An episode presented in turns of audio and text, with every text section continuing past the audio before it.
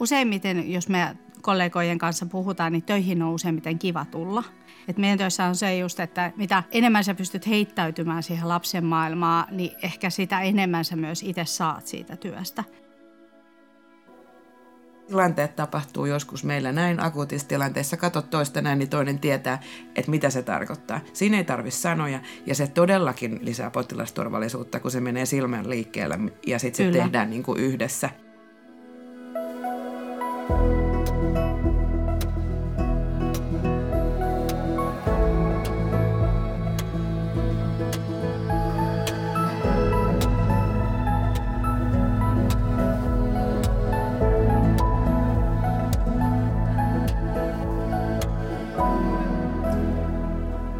Tämä on meidän vuoro. Tehyn oma podcast-sarja siitä, millaisia tarinoita ja todellisuuksia sosiaali-, terveys- ja kasvatusalalla kohdataan.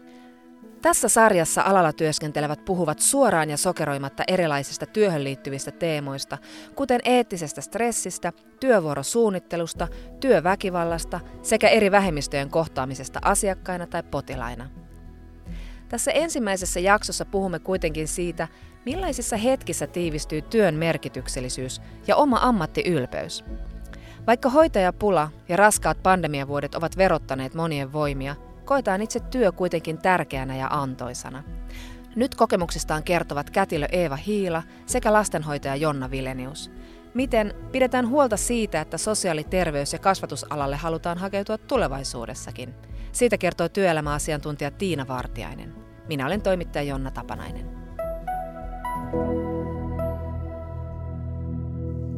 Kätilö Eeva Hiila, lastenhoitaja Jonna Vilenius sekä Tehyn työelämäasiantuntija Tiina Vartiainen. Tervetuloa ihan ensimmäiseen Meidän vuoro podcast-keskusteluun. Kiitos. Kiitos. Kaikilla on hyvä mieli ja energiataso korkealla. Kyllä. Joo, ehdottomasti. hyvä. Eeva Hiila, sä oot työskennellyt 17 vuotta kätilönä. Työskentelet nykyisin Jorvin sairaalassa. Kyllä. Miksi sä kouluttaudut ylipäätään kätilöksi ja millaisilta ne ensimmäiset työvuodet tuntui? Mä oon aina halunnut kätilöksi. Siihen on vaikuttanut mun äiti. Että mun äiti sanoi mulle kahdeksanvuotiaana, että mulla on kätilön kädet. Ja nyt kokeneena voin sanoa, että joo, ne on pienet ja sirot, mutta mun sormet on tosi lyhyet. Että pitkistä sormista olisi enemmän hyötyä kuin näistä pienistä käsistä, mutta pienet kädetkin on toki etu. Mutta pitkät sormet, jos olisi, mutta näillä on pärjätty. Ja mä ensin luin sairaanhoitajaksi ja mulla oli palo kätilöksi ja sitten mä luin siihen sairaanhoitajan päälle kätilön tutkinnon. Mulla oli itsestään selvää, että mä haluan synnytyssaliin ja siihen maailman aikaan se ei ollut itsestään selvä päästä vastavalmistuneena synnytyssaliin, että siihen en osaa ottaa kantaa, että miksi työnantaja päätti mut palkata suoraan kokemattomana saliin, mutta niin kävi ja olen siitä kiitollinen ja sille tiellä olen edelleen. Miltä ne tuntui sitten olla siellä salissa ihan ensimmäisiä? No sitten olit ihan peura ajovaloissa, että sittenhän se vastuu jo niin kuin iskipäin hartioita, että, että nythän mä vastaan näistä ihmishengistä. Se oli itse asiassa aika iso pudotus, koska sulla oli silloin, kun sä olit kätilöopiskelija, sulla oli ne kokeneet kollegas sua ohjas ja sitten kun sun rintaan lukee, että sä oot kätilö, niin eihän se osaaminen lisääntynyt, vaan siis tämähän on työ, mikä opitaan vaan tekemällä. Mutta siitä pärjättiin ja silloin oli se onni, että resurssit oli kunnossa ja mä olin ainoa vihreä siinä vuorossa.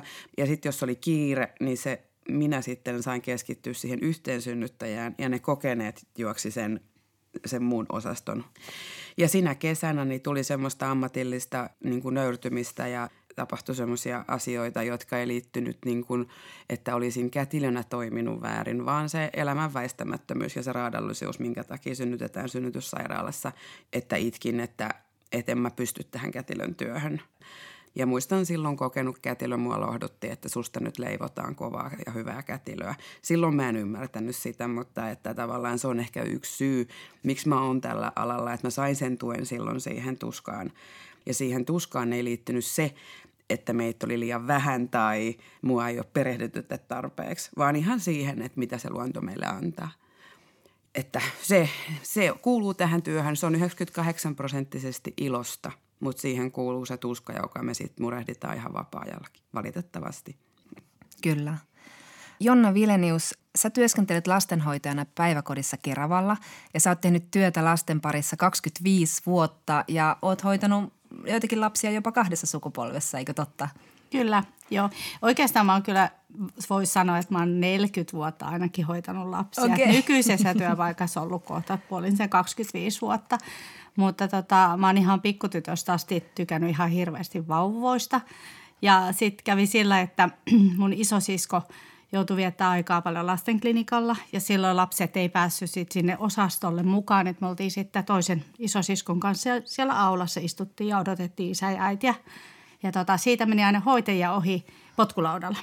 Ja mä olin sillä, että vau, että työ, missä on saaja potkulaudalla ja sitten olisi vielä niitä vauvoja. Että tämähän on niinku ihan mahtavaa, että tätä mä haluan. Sitten kun halusin lähteä opiskelemaan nimenomaan lastenhoitajaksi, niin tota, sinnehän piti olla 17 vuoden ikäinen, niin mä sitten vietin välivuoden aupairina ulkomailla. Sitten pääsin sitten suoraan tosiaan terveydenhuolto-oppilaitokseen opiskelemaan lastenhoitajaksi ja mun haave oli siis päästä sinne sairaalaan, mutta valmistuin sitten tosi syvän laman aikana ja en saanut sitten mitään sen alan varsinaistöitä, että mä olin sitten kaupassa töissä ja tein sitten perhetyötä Väestöliitolle, että se oli myös tosi opettava koulu mennä vieraaseen perheeseen. Siellä saattoi olla vaikka minkälainen tilanne vastassa, mm. kun meni. Mutta siitä sitten pikkuhiljaa pääsin päiväkotityöhön ja sitten kun sai omia lapsia ja muuta, niin se, ehkä se palo sinne kolmivuorotyön sairaalaan vähitellen hiipuja. Ja sitten omassa työssä kuitenkin saa toteuttaa monta sellaista nimenomaan niin kuin lastenhoitajan koulutusta vastaavaa hommaa. Puhutaan kohta lisää vähän siitä teidän arjesta siellä työpaikalla, mutta Tiina Vartiainen, sä toimit Tehyn työelämäasiantuntijana, mutta sulla on myös toinen ammatti siellä taustalla, eli sä olit lastensairaalassa tehohoitajana. Miksi sä alun perin kouluttauduit sairaanhoitajaksi ja millaisia sun vuodet alalla oli? Kyllähän se silloin alkuun, kun rupesi miettimään, että mitä sitä elämältä haluaa tai miksi sitä haluaa. Tämä oli ihan sattuma, että musta tuli sairaanhoitaja. Että tämä on vähän erilainen tarina kuin teillä kahdella muulla, että jo ihan sattuma, sattuma, että musta tuli sairaanhoitaja, vaikka en ole kyllä sen jälkeen niin kuin päivääkään katunut sitä, että musta tuli sairaanhoitaja, nimenomaan tehosairaanhoitaja, että nimenomaan se työn merkityksellisyys ja se, että saa olla niiden niin kuin potilaiden kanssa silloin, kun se on, on niin kuin kriittisimmillään se heidän hoitonsa ja niin kuin kriittisesti sairaita potilaita hoitaa, niin se oli kyllä se, niin kuin se juttu, mihin mä tiesin haluavani heti. Onko tuo se asia tai ootko kaivannut jotain sun teho-osaston sairaanhoitajan ammatista? No on se se kollegiaalisuus ja sellainen niin kuin se työyhteisö, mikä siellä teho-osastollakin on, niin mun mielestä se on niin kuin se mahtavin juttu siinä, että se, se on niin moniammatillinen se tiimi, minkä kanssa tehdään töitä. Ei aina, koskaan et ole yksin ja aina voi kysyä siltä työkaverilta, että no mitä sä tekisit tässä tilanteessa, että mä nyt en tiedä. Ja aina, aina saa sitä tukea ja apua, niin se on, se on mun mielestä se ihan huikea. Ja onhan ne tietenkin lasten, lasten parissa tai lastensairaanhoidon parissa, kun oli, niin onhan ne perheet kuitenkin se – voimavara tai sellainen, että he, heidän kanssaan on kyllä myös kiva työskennellä tai oli kiva työskennellä silloin. Että. Just näin. Puhutaan näistä asioista, mitkä on mainittu monen suusta alan hyvinä puolina. Sä mainitsit jo tuossa aikaisemmin, että se moniammatillinen tiimi on semmoinen työn rikkaus. Se jää vähän tälle alan ulkopuolisille aina mysteeriksi, että mitä se moniammatillisuus tarkoittaa. Mikä siinä on sitten niin innostavaa? Selittäisit sä vähän sitä Eeva sun työn kannalta? Mun työn kannalta se tarkoittaa sitä, että me ollaan tiimi, siis kätilöt, lääkärit, synnytyslääkärit, anestesialääkärit, meidän, niin kuin me arvostetaan meidän, me ei voida tehdä meidän työtä, jos laitoshuoltajat ei siivoa meille saleja ja leikkaussaleja valmiiksi. Sekin on moniammatillisuus. Meidän sihteerit auttaa meitä täyttämällä paperit, mutta että se, että meillä, meillä ei ole semmoista hierarkista niin kuin järjestelmää. Toki on persoonakysymyksiä aina voi, niin kuin, mutta että kyllä meillä synnytyspuolella niitäkin kulmat sitten hiotuu, kun siellä tehdään vähän aikaa töitä ja todetaan, että, että tämä on yhteistyötä eikä pokkurointia. Se on Lapran kanssa yhteistyötä, se on yhteistyötä myös sosiaalityöntekijöiden kanssa, yhteistyötä neuvoloiden kanssa, se on yhteistyötä eri osastojen kanssa, äitiyspoliklinikan kanssa, kollegojen kanssa, äitiyspoliklinikan lapsivuoden osastolle, se on eri sairaaloiden kanssa, koska tämä sairaalaverkostojen supistaminen ja ja kätilöpula on johtanut siihen, että se on päivittäistä. Se on melkein joka tunti, että mihin mahtuu sitä. Se on nyt niin kuin käytännössä katsoen. Kyllä. Mun mielestä teho-osastolla on erityisesti se, että ainakin mun kokemuksen mukaan, niin esimerkiksi lääkärit ja muut ammattiryhmät, niin heitä ei koskaan niin kuin nostettu, tai lääkäritkään ei niin kuin – ajatellut, että he ovat parempia tai niin kuin harvoin ne toi sitä, että he ovat lääkäreitä, vaan kaikki oltiin niin kuin tasavertaisena sen potilaan parhaaksi. Että heidän kanssa oli ihan, niin kuin kaikkien ammattiryhmien kanssa oli äärimmäisen hienoa työskennellä. Tämä korostuu myös synnytysosastolla, että meillä ei ole just sitä hierarkiaa, että me ollaan kaikki sen potilaan parhaaksi. Ja se, että lääkäritkin että siellä on se, että ei ole sitä ammattiylpeyttä, että mä en tuolta kätilöltä kysy, vaan mm. ihan oikeasti, että mitä sä tässä tekisit, niin sekin osoittaa jo sen, että arvostetaan, että otetaan sitä toista mielipidettä. Kyllä. Lääkäritkin pyytää toisiltaan toisia mielipiteitä ja kokenut kätilö on usein se, joka antaa sen hyvän toisen mielipiteen, jos näin siksi tulee. Mm. Mm. Teholla oli kyllä ihan sama homma, että monet lääkärit tuli aina kysymään, että hei Tiina, että mitä sä tekisit tässä tilanteessa? Kyllä. Mm. Et mun mielestä se oli kyllä niin kunniaosoitus aina, että jes, niin. hienoa. Tietenkin kun tehdään se potilaan parhaaksi sitä työtä joka päivä, niin Mm. Se oli kyllä todella hyvä. Jonna, myös varhaiskasvatuksessa työskentelee moniammatillinen joukko, niin kuin eri koulutustaustaisia ihmisiä, mutta mitä sä ajattelet, miten tätä tällaista niin kuin moniammatillista työskentelyä voisi päiväkodissa kehittää? Ö, oikeastaan se, että, että pystyisi valita niitä, niin kun, kun otetaan töihin ihmisiä. No nyt tällä hetkellä on valinta se, että otetaan kuita vaan tulee, mutta sitten, että kun haetaan töihin, niin että pystyisi valita niin kuin erilaisista – ammattipohjista. Että esimerkiksi meitä varhaiskasvatuksen lastenhoitajiahan on siis lähihoitajia, lastenhoitajia, lastenohjaajia ja päivähoitajia. Neljä erilaista koulutusta, neljä erilaista painotusta, mikä on tosi suuri rikkaus. Meillä on niin kuin jo, jo sen ammattikunnan niin kuin sisällä. Ja nyt sitten varhaiskasvatuksen opettajista, mm, se on vähän sääli, että nyt jatkossa sosionomit ei niin kuin samalla lailla kelpaa varhaiskasvatuksen opettajaksi kuin ennen, että niitä tulee sitten varhaiskasvatuksen sosionomeja, niitä on vähemmän kuin aikaisemmin, koska sosionomilla useasti on aika laaja se niin kuin koulutus siltä osin, että kun meillä on kuitenkin, vaikka me ollaan siellä – varhaiskasvatuksessa sitä varten, että me on se lapsi keskiössä. Mutta kun lapsi ei ole lapsi, vaan se on se koko perhe ja sosionomilla olisi hirveän laaja näkemys siitä, että mitä esimerkiksi niin kuin justiin mitä Eevakin puhui, että sosiaalipuolen ö, toimintoja voisi ehkä ottaa mukaan siihen.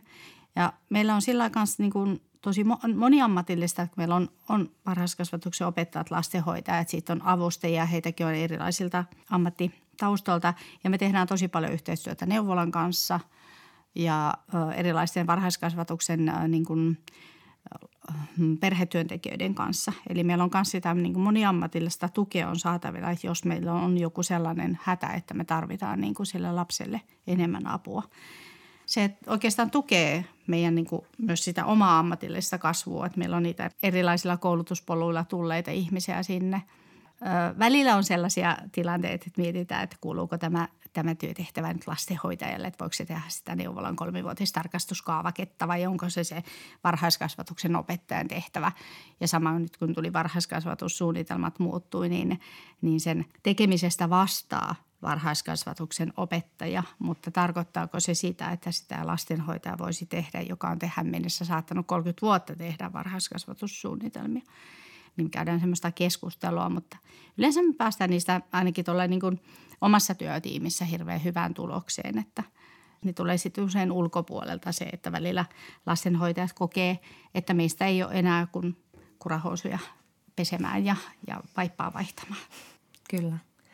No puhutaan sitten siitä, miten tyytyväisiä ihmisiä teidän aloillanne työskentelee. Ja jos puhutaan nyt eka sairaanhoitajista, Viimeisimmän työoloparometrin mukaan sairaanhoitajat on entistä tyytymättömämpiä työoloihinsa ja palkkaukseensa, mutta työn sisältöä he kuitenkin edelleen pitävät mielekkäänä ja ovat siihen tyytyväisiä. Eeva, sä jo sanoit jotain tuossa, mutta kerro ihan konkreettisesti, mikä tekee sun työstä mielekkään? Syntymän ihme. Et sehän on se, miksi me ollaan niin kuin kätilöksi. Ja me osataan kyllä kunnioittaa omaa, omaa ammattiamme ja sitä ihmettä. Kukaan – ei ole irtisanoutunut tai lähtenyt sen takia, että kätilön työ ei olisi mielekästä. Kaikki sanoo, että on ikävä sitä syntymän ihmettä. Aivan. Mm. No Jonna, puhutaan sitten varhaiskasvattajista. Mä luin sosionomi Maiju Kauppisen ja, ja sosiaalialan rehtorin Annelena Juntusen pari vuoden takaisin kirjoituksen Savonia ammattikorkeakoulun blogista liittyen sinne tehtyyn opinnäytetyöhön, että varhaiskasvattajien työhyvinvointiin on itse asiassa kiinnitetty aika vähän huomiota ja siitä on niukasti myös tutkimusta. Tässä opinnäytetyössä kuitenkin sitten kartoitettiin yhden päiväkodin työhyvinvointia, jossa oli siis pääsääntöisesti niin kuin asiat aika hyvin, että työpaikka koettiin turvallisena ja henkilökunta osaavana ja ilmapiiri oli sellainen niin kuin kehittämismyönteinen ja, ja työ ylipäätään koettiin just tälle merkityksellisenä. Mutta sitten myös Helsingin yliopistossa tehtiin kolmisen vuotta sitten tutkimus, jonka mukaan lastenhoitajat kokee kyllä erittäin vahvaa työn imua ja voimaa työhön antavat nimenomaan lapset. Allekirjoitatko sä Jonna tuon, mikä se työn imun ydin siinä työssä on? No kyllä mä allekirjoitan, että jos Eva sanoo, että teillä on se niin kuin syntymäihme, niin meillä on sitten se kasvun ihme. Että kyllähän se on se, niin kuin, se imune lapset ja perheet, jotka, jotka sen työtyytyväisyyden ja hyvinvoinnin siinä tilanteessa tekee. Meidän tota, työssä useimmiten ehtii nähdä sen niin kuin, tavallaan oman kättensä jäljet. Mä itse varsinkin työskentelen siellä useimmiten on työskennellyt 1-3-vuotiaiden kanssa. Ja sitten me ehditään nähdä, kun he siirtyy isommille, isompiin ryhmiin, niin siinä näkee sen kehityksen ja, ja sen niin kuin lapsen kasvun sinne kuusivuotiaaksi asti. Niin siinä ehtii olla aika lailla rinnalla, sen perheen rinnalla ja sen lapsen rinnalla siinä työssä. Useimmiten, jos me kollegojen kanssa puhutaan, niin töihin on useimmiten kiva tulla – että jos ei ole kiva tulla, niin sitten on joku sellainen hankala, hankala asiakasperhe esimerkiksi, joka, joka saattaa tehdä sen, että on, on jokseenkin vaikeaa, mutta niitä on onneksi harvemmin. Et meidän työssä on se just, että mitä enemmän sä pystyt heittäytymään siihen lapsen maailmaan, niin ehkä sitä enemmän sä myös itse saat siitä työstä. Ja toki jos sitäkin työtä su- suorittaa sellainen rutiininomaisesti, niin se ei ehkä anna sitä samaa. Ja se myös työ sitä työnimoa, että mä tiedän, että mä oon tässä hyvä, tämän homman mä osaan.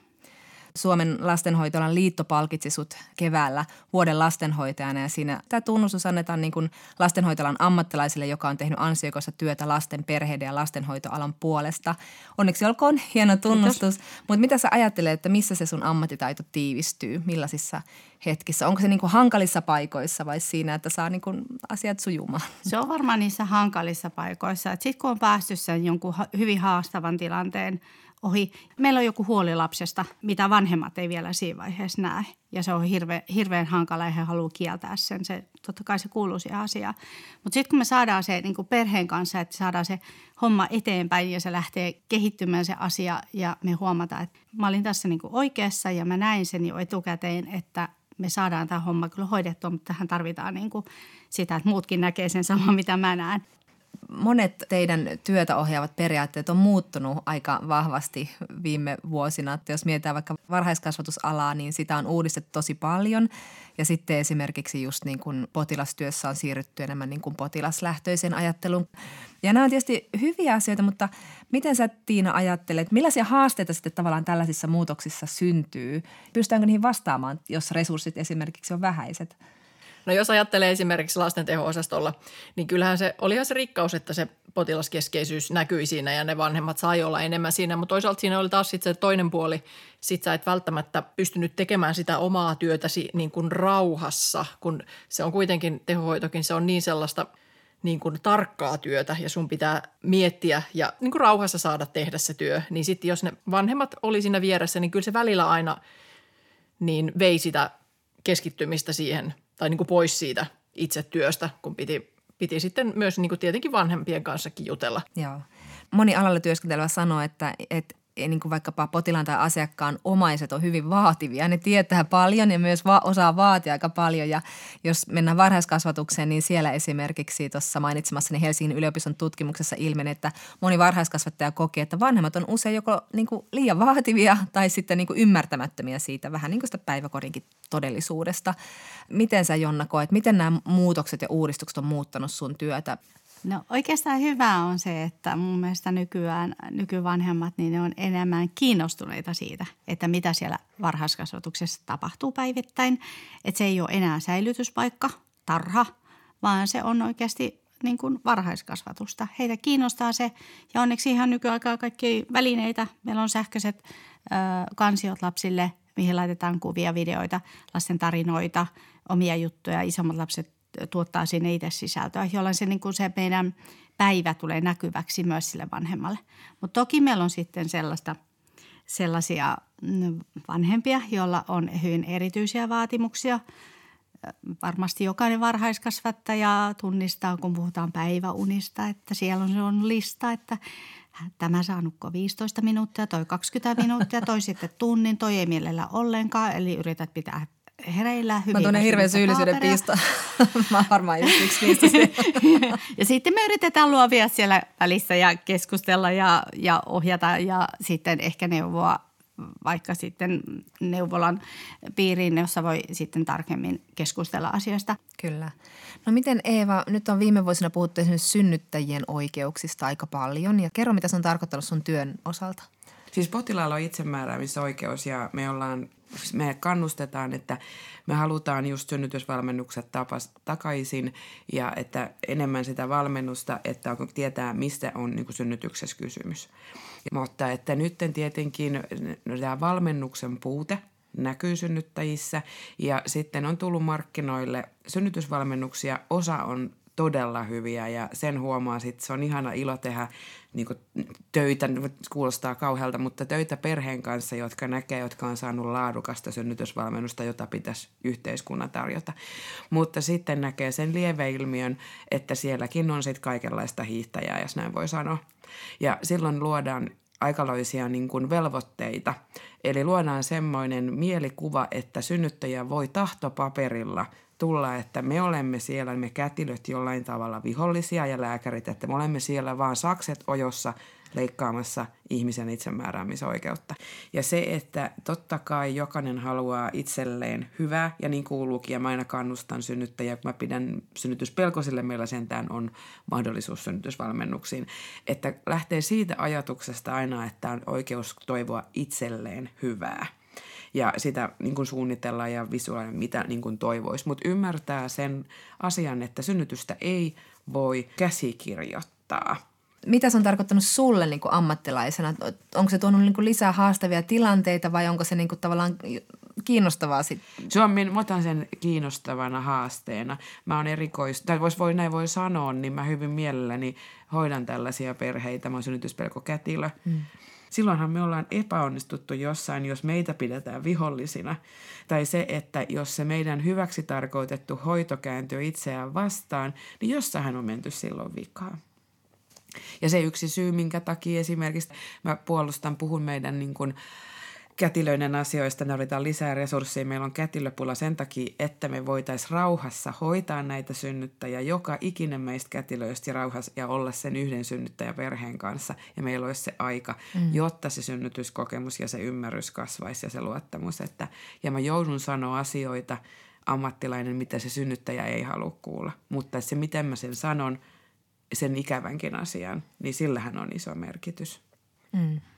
Mitä sä Tiina Vartiainen sanoisit tähän, että miten alalla työskentelevät kokevat tämän niin kuin aika ison muutoksen? No totta kai, kyllähän siinä aina, aina tulee sitä sellaista muutosvastarintaa, mutta mä näen, että se kun asiat perustellaan hyvin, että miksi näitä tehdään, niin kyllähän se niin kuin lievittää niitä pelkoja ja sellaista niin kuin vastakkainasettelua siinä. Että kyllähän se lähtee sieltä johtamistasolta, että osataan kertoa asiat oikeilla sanoilla, että miksi näin tehdään. Ja nimenomaan se, että otetaan ne työntekijät mukaan siihen toiminnan suunnitteluun, eikä vaan, että sanotaan, että näin tehdään ja that's it. Hmm. Kyllä se meidän töissä ainakin on just se, että, että äh, jos mä joudun hankalaan paikkaan perustelemaan asiakkaalle jotain tosi niin kuin just, että nyt ei voida tehdä näin, niin mä tiedän kuitenkin, että siinä se mun esimies on just tuossa mun takana ja tukee mua mm. ja sanoo nämä samat asiat sille mm. asiakkaalle. Jos puhutaan nyt tästä sitten näistä asioista, jotka eivät edistä työhyvinvointia teidän aloilla. Varhaiskasvatuksen kyselytutkimuksessa työ, työhyvinvointia heikentäviä tekijöitä olivat siis työn henkinen kuormittavuus, työmäärä, mahdollisuudet vaikuttaa työhön sekä työyhteisössä esiintyvät ristiriidat. Mitäs Jonna, mitä sä ajattelet sun oman työn kannalta? Mitkä on niitä heikentäviä tekijöitä? No se on se oikeastaan tällä hetkellä jatkuva kiire. Me ei tehdä sitä työtä sillä lailla kuin mun niin kuin etiikka sanoo. Mun pitäisi ehtiä olla lasten kanssa lattialla, heittäytyä kissaksi, pitää sylissä, lohduttaa. Mutta kun todellisuus saattaa olla se, että sä oot siellä 12 taaperon kanssa yksin ja sieltä sijaista ei tule. Ja sitten ruvetaan miettimään, että mistä se apu tulee. Varsinkin tällä syksyllä, kun on uusia lapsia paljon ja sitä itkua riittää, niin ne on sellaisia niin kuin tosi epätoivoisia hetkiä. Toinen on sitten semmoinen, että meidän alalla – No tämä on ikävä sanoa, että lukee lehistä, että siellä te vaan istutte ja leikitte. Meillä on hirveästi papereita, mitä pitää täyttää eri puolille neuvola ja eri instituuteille. Ja sitten on kauheasti tämmöistä hankehumppaa. On sitä tätä hanketta, mitä meidän pitää niin kuin toteuttaa ja tuottaa siihen materiaalia. Ja no laki muuttuu tasaisesti. Tänä vuonna elokuussa tuli tuli tuen kolmiportaisuus, eli kaikki lomakkeet, mihin tehdään esimerkiksi lasten varhaiskasvatussuunnitelmat, niin ne on muuttunut – ja siihen liittyvä koulutus pitäisi nyt yhtäkkiä ehtiä katsoa YouTube-videoista, koska ei ole ehtinyt osallistua siihen Teams-koulutukseen, missä se oli, niin sitten ne kaikki kasaantuu, että tietää, että sulla on niin kuin joku 15 tuntia katsomattomia videoita siellä taustalla. Ja sen lisäksi kuitenkin on myös se, että ollaan siellä niiden lasten kanssa, yritetään saada pienistä taaperoista ulos se, että mitä aloitteita ja havaintoja hänellä olisi, koska lasten osallisuus on kuitenkin se, mihin meidän pitäisi niin kuin pystyä panostamaan, että se lapsi olisi se, joka, joka niin kuin kertoo, mistä hän on kiinnostunut. Ja sitten ne kohdat oikeastaan töissä, kun huomaa, että me nähdään, että joku lapsi niin kuin hyötyisi jostain tukitoimesta, esimerkiksi avusteesta tai muunlaisista niin kuin vaikka jostain välineestä, jostain konkreettisesta, mikä maksaa vähän, mutta kun mikä ei saisi maksaa, mitä kaikki pitäisi niin kuin olla ilmasta – tai ainakin puoli ilmasta, niin ne turhauttaa ihan tosi paljon. Me tiedetään ammattilaisina, mitä meidän lapset tarvii, mutta sitten siellä, missä rahoista päätetään, niin siellä sitä ei nähdä. Mm. Tiina Vartijainen, näin työelämäasiantuntijana, miltä susta kuulosti tuo, mitä Jonna kertoi? Kyllä ne on ihan tuttuja juttuja, mitä tuonne Tehynkin tulee, niin ne on kyllä ihan juurikin niitä – et se on kyllä ikävää, että se työ on mennyt sellaiseksi kiireiseksi ja sitä työtä ei pysty tekemään niin kuin, niin kuin haluaisi ja ne mm. resurssit on mitä on. Mutta toki lasten parastahan siinäkin, esimerkiksi nyt päiväkodissa, niin kyllähän jokainen tekee varmasti niin kuin parhaansa niillä resursseilla, mitä, mitä nyt on käytettävissä sitten. Pystytäänkö me niin ajoittamaan joku vaihe, kun se on mennyt tämmöiseksi? Onko ne tietyt muutokset varhaiskasvatus niin kuin lakiin vai onko se, miten Jonna kokee? Ää, no Mä voisin melkein sen tuonne 2000-luvun alkuun suunnilleen laittaa, että vaikka aina, aina sanotaan, että ei me tarvita lisäkäsiä, me tarvitaan lisää ammattilaisia, mutta että sillä että esimerkiksi päiväkotiapulaiset, Meillä oli aikaisemmin joka ryhmässä oma päiväkotiapulainen, joka huolehti niin kuin siitä ryhmän siisteydestä, lakanoiden vaihdosta, verhojen vaihdosta, tämmöisistä asioista – ja sen lisäksi auttoi esimerkiksi niissä ulos siirtymisissä ja, ja vessatuksessa, mikä on niin kuin tämmöisessä taaperoryhmässä. Voitte kaikki kuvitella, että joskus taaperolle saanut kuravaatteet päälle, että 12 taaperoa puettavana niin kuin pienessä hetkessä on haastava. Niin nyt heitä ei olekaan kun esimerkiksi omassa työyksikössä on vain yksi entisen kolmen sijasta. Tiedän paljon kuntia, missä on siirretty niin, että ei ole ollenkaan päiväkotiapulaisia varsinaisesti paikalla, vaan se siivous tulee joskus illalla. Puhumattakaan mistään niin kuin harjoittelijoista, että ne on, on jäänyt kaikki sellainen pois, missä, missä olisi niin kuin sitä apua sinne, sinne ryhmän toimintaan ja sitten avustajan saaminen ryhmään – vaikka lapsella olisi minkälainen niin kuin lausunto, itse asiassa tuen kolmiportaisuus ei edes vaadi mitään lausuntoa, vaan se riittää, että sillä on tarve.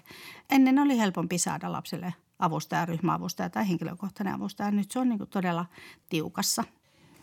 Tiina, jos me puhutaan nyt sairaanhoitajista ja, ja sinusta Eeva Kätilön työssä, että minkälaisia tota, haasteita siellä on, mutta Tiina, sanoisitko siis sitä ennen, että, että kun tämän työelobarometrin mukaan sairaanhoitajat kritisoi palkan jälkeen eniten työhyvinvointia tukevaa tukevan toiminnan suunnitelmallisuutta, niin mitä se siis oikeastaan tarkoittaa? No siinähän voi lähteä esimerkiksi työvuorosuunnittelua ajattelemaan ensimmäiseksi sitä työvuorosuunnittelua, että esimerkiksi työaika-autonomia selleen, että työntekijät voi itse suunnitella ja miettiä vähän sitä niin kuin työn ja vapaa-ajan balanssia, että se, sen saa huomioitua siinä, niin mä lähtisin kyllä siitä, että pystyy niin kuin, ja tietenkin tällaiset työaikajoustot on toinen, että työnantaja tulee vastaan, että jos haluaa tehdä esimerkiksi osittaista työaikaa jostakin syystä, on vaikka kuormittavaa elämässä tai oikeastaan ihan mitä tahansa, hmm. niin työnantaja niin kuin joustaa ja miettii niitä ratkaisuja sen sijaan, että sanottaisiin, että tämä ei käy, kun sinulla ei ole lakisääteistä perustetta siihen.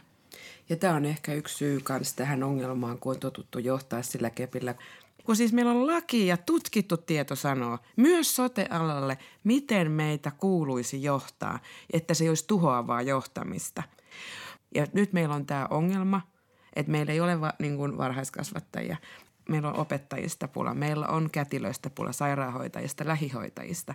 Et me olemme nyt siinä pohjalla, että nyt niin kuin pitää valitettavasti ainoa ratkaisu on rahoitus.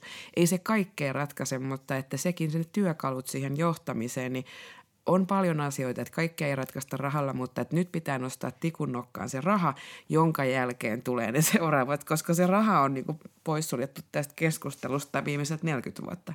Mm. Tai silleen vaan, että ei ole rahaa pakko säästää. Kyllä. Mm. Ja kun ajatellaan sitä, että se on ihan tutkittua tietoa, että yksi euro, joka sijoitetaan varhauskasvatukseen, tulee kuusinkertaisena takaisin. Että jos me pystytään jo siellä niille niin kuin pienten lasten ö, ongelmia ratkomaan sillä jo, että siellä varhaiskasvatuksessa annetaan tukea, niin se oikeasti tulee niin paljon halvemmaksi kuin se, että sitten kun on 15-vuotiaita ja sitä vyyhtiä ruvetaan purkamaan, joka on lähtenyt jo sieltä tosi niin kuin pienestä. Et me ollaan itse asiassa niin kuin hyvin edullinen tavallaan sosiaalipalvelu, vaikka ollaankin varhaiskasvatusta, mutta myös niin kuin siinä mm. osuudessa. Ja sitten taas niin kun ajattelee tuota johtajuutta, niin meillä siirrettiin johtajilta pois paljon hallinnollisia töitä, jotta he pystyisivät toimimaan enemmän niin kuin pedagogisena johtajana siellä työyhteisössä, jolloin sitten justiin työyhteisössä tulisi yhteisiä niin kuin toimintatapoja ja pystyttäisiin tätä tämmöistä konfliktia välttämään. Mutta se on valitettavasti kyllä näkynyt, koska heillä on ne samat hankehumpat siellä menossa kuin meillä siellä lattiatasollakin, että ikävä sanoa, että varhaiskasvatusta ei kuitenkaan Suomessa nähdä merkityksellisenä, vaikka se niin kuin aina muistetaan juhlapuheissa, kuinka hyvä ja laadukas varha, varhaiskasvatus meillä Suomessa on. No puhutaan sitten niistä mahdollisuuksista kehittyä ja siitä, onko kätilö tai lastenhoitaja koskaan valmis. Koetteko te, että voitte kehittyä tässä ammatissa – Saatteko te tarpeeksi koulutusta, joka vastaa vaikkapa nykyajan haasteisiin? Esimerkiksi Suomi monimuotoistuu koko ajan. Meillä on kasvava ymmärrys vaikkapa seksuaalisuudesta ja sukupuolesta ja erilaisista väestöryhmistä ja monikulttuurisuudesta. Että saatteko tavallaan koulutusta ja pystyttekö te kehittymään sillä tavalla kuin haluatte tai, tai miettimään, että ehkä vaan kymmenen vuoden päästä teenkin tota tuolla alalla ja voin vaihtaa vaikka työpaikkaa, jos, jos niikseen tulee. Millaisia ajatuksia herää? Aloitatko Jonna vaikka? No siis meidän alalla, siis varhaiskasvatuksessa, niin eteneminenhän tapahtuu vaan niin kuin sillä, että sä kouluttaudut kokonaan uudestaan. Eli se vie sen kolme, neljä vuotta ainakin. Ja tota, mutta kehittyä toki voi ja pitääkin. Että se on sitten vähän ö, jokaisen omassa niin kuin – ehkä siitä intohimosta kiinni, että minkälaisiin koulutuksiin sä lähdet ja pääset, koska meillä ainakin omalla työnantajalla tulee vaan lista, että tässä on koulutuksia, hakeutukaa niihin. Ja joskus siellä ei ole mitään, mikä niin kuin oikeasti veisi sua eteenpäin sun ammatissa, mutta sitten täytyy vain itse yrittää kaivaa niitä niin kuin toisenlaisia koulutuksia. Itseäni esimerkiksi kiinnosti ihan hirveästi niin kuin juuri tämä kun tulee paljon monikulttuurisia lapsia ja maahanmuuttajia, että miten sitä voisi tukea ja sitten löytyikin Helsingin yliopistosta siihen koulutus, eli kieli- ja kulttuuritaustainen varhaiskasvatus, niin kuin miten, miten me pystytään siellä työssä tukea lähin siihen. Mutta itse etsit tämän koulutuksen, sitä ei niin kuin vai... Joo, siis ensin niin kuin itse etsin sen ja sitten se tulikin niin kuin kyllä kaupungin valikoima, mutta ensimmäiset koulutukset kävin ihan omalla ajalla. Varhaiskasvatuksen opettajille se oli työaika. Mutta kun siitä tällaisena pikku kettutyttönä otin asiaksi, niin sen niin pääsin sitten itsekin tota jatkossa sen sitten työaikana Loistavaa. suorittamaan. Ja työpaikkaahan meidän alalla voi toki vaihtaa ihan no, lennosta, mihin vaan. No mitä Eeva sä ajattelet sun mahdollisuuksista? Siis työnantaja on nämä pakolliset paloturvallisuus ja näin, että siihen se sitten jääkin. Mut, eli oliko tämä synnytyspelkopotilaiden hoitaminen no, se täytyy joo, siis sitähän mä oon tehnyt, niin siihen oli semmoisia, että työajalla oli muutamia luentoja ja sitten tässä on vuosikymmenet jo ennen kuin minä aloin tekemään sitä synnytyspelkohommaa, niin taisteltu sen synnytyspelkokätilön palkan eteen. Ja sitten, että kun ei ole koulutusta siihen, niin sen sitten työnantaja, että me käytiin semmoinen viiden opintovisteen synnytyspelkokätilön järjestämä räätälöity koulutus, jonka jälkeen me olemme nyt sitten virallisesti, vaikka mä oon kymmenen vuotta sitä tehnyt niin sanotusti puoskarina, mutta nytten, nyt sitten olen pätevä. Mutta että se oli kyllä siitä niin kuin positiivinen niin kuin ote. Toki eri sairaanhoitopiirit eri tavalla, mutta meidän oma sairaanhoitopiiri on todella huono kustantamaan yhtään mihinkään ulkopuolisiin koulutuksiin. Toki kannustetaan, mutta omalla ajalla. Se on sääli, kun esimerkiksi niin kuin on ihan ilmaisia koulutuksia. Helsingin yliopistolla Tehy järjestää tosi laadukasta koulutusta varhaiskasvattajille. Se vaatisi sen yhden päivän vapaan, niin ei. Eikä. Ei kun tämä on, tää on se, just se ongelma. Mm. Mähän olin sairaanhoitaja jälkeen, tai siis siinä perään, niin myös esihenkilönä. Ja mä kyllä tunnistan ton, että kun ei ole niitä resursseja. Itsekin parhaani yritin joka päivä ja antaa työntekijöille esimerkiksi aikaa siihen kehittymiseen ja kehittämiseen. Ja, mutta se on kylmä fakta, että kun niitä resursseja ei ole, niin ne kaikki työntekijät on saatava sinne kentälle tekemään sitä perustyötä ja siihen kaiken näköiseen kehittämiseen, oman osaamisen kehittämiseen nimenomaan, niin ei siihen jäänyt kyllä aikaa, joka oli todella surullista. No eikö tämä Tiina olisi yksi keino, kun ajattelee, että monia hoitajia hiertää just tämmöiset niin kuin huonot urakehitysmahdollisuudet, jos puhutaan niin kuin etenemisestä sille perinteisesti, että pitäisikö meidän just enemmän ajatella sitä omalla uralla niin kuin kehittymistä ja – sillä niin kuin erikoistumista ja tukea sitä koulutuksella, jos niin kuin, kun ajatellaan sellaista hierarkista ylenemistä, niin jos ne mahdollisuudet on rajatummat.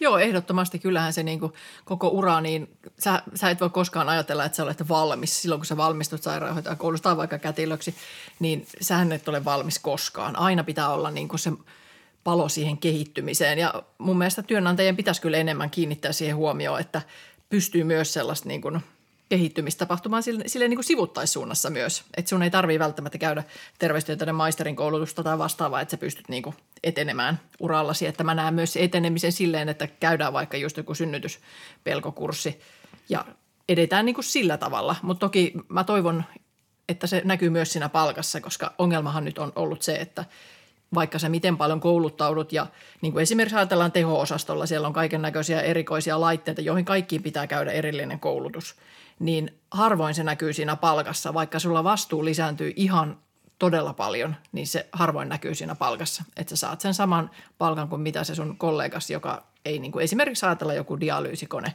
niin saman palkan saat, vaikka et pyörittäisi sitä konetta. Ja tämä on se ristiriita juuri, että, että, se, että sinä kehität itseäsi, että se asenne on se, että pääset nyt esimerkiksi dialyysihoitajakoulutukseen tai pääset niin kuin elvytys, elvytysvastaava koulutukseen – mutta ei sinulle siitä mitään makseta. Keskustelussakin on nyt julkisuudessa, että ei se palkka, vaan se, että sulla on tosi niin kuin hyvä tehdä ja kehittyä. Mutta aivan, mutta kyllä se loppujen lopuksi se kehittyminen niin kuin vähän ottaa pannua, kun siitä ei mitään rahallista muuta kuin vaan, että voi kun kiva, kun olet tosi kehittynyt ja opiskelet, kun se työyhteisö hyötyy siitä. Kyllä. Ei kaikki, niin kuin, teho-osastolla kaikkien tarvitse osata niin kuin, käyttää noita laitteita, niin onhan toi aivan räikeä ristiriita. Hmm. Se on meidän, meidän puolella kanssa ihan sama, että mä saan ihan sentilleen saman palkan kuin se 18-vuotias abiturientti, joka tulee tekemään mun rinnalle sitä työtä. Ja kuitenkin mulla on ihan erilainen ensinnäkin vastuujää ja sitten mulla on niitä tosiaan vastaan koko talon äh, näiden sähköisten kansioiden niin kuin hallinnasta ja opeta ja kouluta muut siihen. Niin ei, se ei näy siinä palkassa. Tai no, mitä mä saan enemmän kuin se abiturientti on tietysti kokemuslisä. Että se ei tavallaan myöskään kannusta siihen kouluttautumiseen. Mutta puhutaankin vähän vielä työyhteisöstä tähän loppuun. Jotenkin tuntuu, että tämmöinen niin kollegojen ja työyhteisön merkitys korostuu tällä alalla. Onko tämä – Onko se näin Tiina, mitä sä sanoit? Kyllä se työyhteisö tuo sen jutun siihen, että jos se työyhteisö ei tai se tiimi ei toimi, niin ei siellä kyllä viihdytä. Että kyllähän se on niin kuin varmaan ykkösjuttu siinä, että mitä on. ihmiset, ihmiset viihtyy työssä. Yes, sun on kiva mennä työpaikalle, koska sä tykkäät työstäsi ja siellä on ihan tosi kivat työkaverit. Ja, ei, ja jos, jos siellä ei ole kivoja työkavereita, niin ei se työ yksistään sitä pelasta. Se työyhteisö on se, mikä kannattelee kyllä mäkin monta kertaa aina, kun miettii sitä uraani lasten tehollakin, niin kyllä mä mietin lämmöllä sitä tiimiä tai sitä, sitä työyhteisöä, mikä siellä on. Että jos, mut, jos menisin sinne takaisin, niin kyllä mä sen niin kuin työyhteisön takia menisin sinne mm. nimenomaan, mitä säkin sanoit. Niin. Ja tietenkin niin kuin tiukassa paikassa korostuu myös varmasti se kollegan ammattitaidon merkitys. Mä mietin just päiväkotejakin, että siellä on koko ajan aika kova kiire, nykyisin mm. varsinkin, ja sitten on hyvin erilaisia lapsia, jotka tarvii erilaisia asioita, niin siellä varmaan on myös just tärkeää, että siinä rinnalla on osaava kollega. Kyllä, se kollegan tuki ja työviihtymys on se liima, mikä pitää meidät yhdessä ja sitten varsinkin jos päästään tekemään niin kuin samalla niin kuin toimivalla tiimillä useampi vuosi työtä, niin se on kuin semmoinen hyvin harjoiteltu tango. Ne askeleet menee niin kuin ihan tosi hienosti, ei tarvii kun katsoo toista, niin tietää, mitä pitää tehdä. Tämä on... näkyy syntymähoitotyössä. Kyllä. Kun tilanteet tapahtuu joskus meillä näin akuutissa tilanteessa, katsot toista näin, niin toinen tietää, että mitä se tarkoittaa. Siinä ei tarvi sanoja ja se todellakin lisää potilasturvallisuutta, kun se menee silmän liikkeellä ja sitten se tehdään niin kuin yhdessä. Joo, ja meillä niistä tiukoista tilanteista, niin niistä selviää sillä, että me pystytään yleensä myös samana päivänä ehkä jo, niin kuin, kun vaikka lapset nukkuu ja sitten kohdataan se työkaveri, niin päästään niin kuin purkaa se tilanne ja useasti musta huumoria auttaa meidän alalla siihen. Ja silloin kun meidän niin kuin tiimi toimii hyvin, niin se näkyy myös sille asiakkaalle tai sille perheelle kun silloin me niin kuin just pystytään niin kuin tekemään kaikkemme sen lapsen parhaasta. Meille ei siihen keskinäiseen niin kuin just tämmöiseen mihinkään hierarkiaan tai, tai muuhun tämmöiseen niin kuin väittelyyn se aika, niin se, ja se, se on, näkyy. Ja se näkyy. Ja sen juuri perheet näkee meillä myös synnytysosastolla varmastikin teholla, että minkä takia tämä keskustelu, että eihän meillä ole mitään kätilöpulaa tai ongelmaa, kun tosi moni perhe sanoi, että teillä on hirveän rauhallista. Sä et ole sillä, että meillä on itse asiassa ihan helvettiä. Mutta kun me puhalletaan yhteen hiileen ja me tehdään, se on semmoista elä, tetristä, että se on vielä onneksi alkaa nyt jo kyllä rakoilemaan, mutta hyvin pitkään mehän ollaan juuri sillä tiimityöllä onnistuttu, että se ei näy potilaille. Mm. Ja siitähän se myös se luottamus mm. syntyy siihen potilaan kanssa, se, että se kiire ei näy. Harvoin mm, ne sanoo, että hei mä näen, että sulla on kiire. Mm. niin, eikö se, tätä mä just tarkoitan. Mutta se tarkoittaa vois meidän hyvinvoinnista ja kaikesta, mutta me ollaan onnistuttu. Että kyllä me ollaan tiiviit joukot ja halutaan, me tehdään tämä just, että ne potilaat saa hyvää hoitoa. Mm. Ja se hyvä työyhteisöhän sen tuo, että ne potilaat ei mm. niin kuin näe sitä. Juuri näin. Mm. Eeva Hiila, miksi sinä olet kätilö? Syntymän ihme ja nais, siis synnyttävän naisen voima. Eli sillä voimalla niin tässäkin podcastista kerron, elä, niin kuin, että mikä se on ihanaa ja kerron myös niistä epäkohdista juuri sen takia, että syntymän ihmeen takia. Mm. No Jonna Vilenius, miksi sinä olet lastenhoitaja? Kaikki, mitä tarvitaan ihmisyyteen, niin opetetaan, opetetaan, opitaan lapsena. Ja on tosi hienoa olla niin merkityksellisessä työssä ja siinä lapsen elämässä, että kun sä tuut töihin ja joku sanoo, että ihana sä tulit, niin se on kyllä se, ja se, se on se kasvun ihme. Tiina Vartijanen, miksi sinä olet ensimmäiseltä ammatiltasi sairaanhoitaja? No kyllä se oli se, että mä halusin toimia ihmisten kanssa ja ihmisten parhaaksi ja nimenomaan toi tehohoito kyllä veti puoleensa se, että saa olla niin kuin sen kriittisesti sairaan potilaan niin kuin elämässä. Ja toki sehän se on parasta, että sitten kun sä näit sen kättesi jäljen, jäljen, että kun hoidet sitä vaikka viikon tai vaikka kaksi viikkoa, niin sitten se paranee ja siirtyy sinne vuodeosastolle, niin kyllä siinä on sellainen voittajafiilis, että jes, tämä on hienosti hoidettu. thank you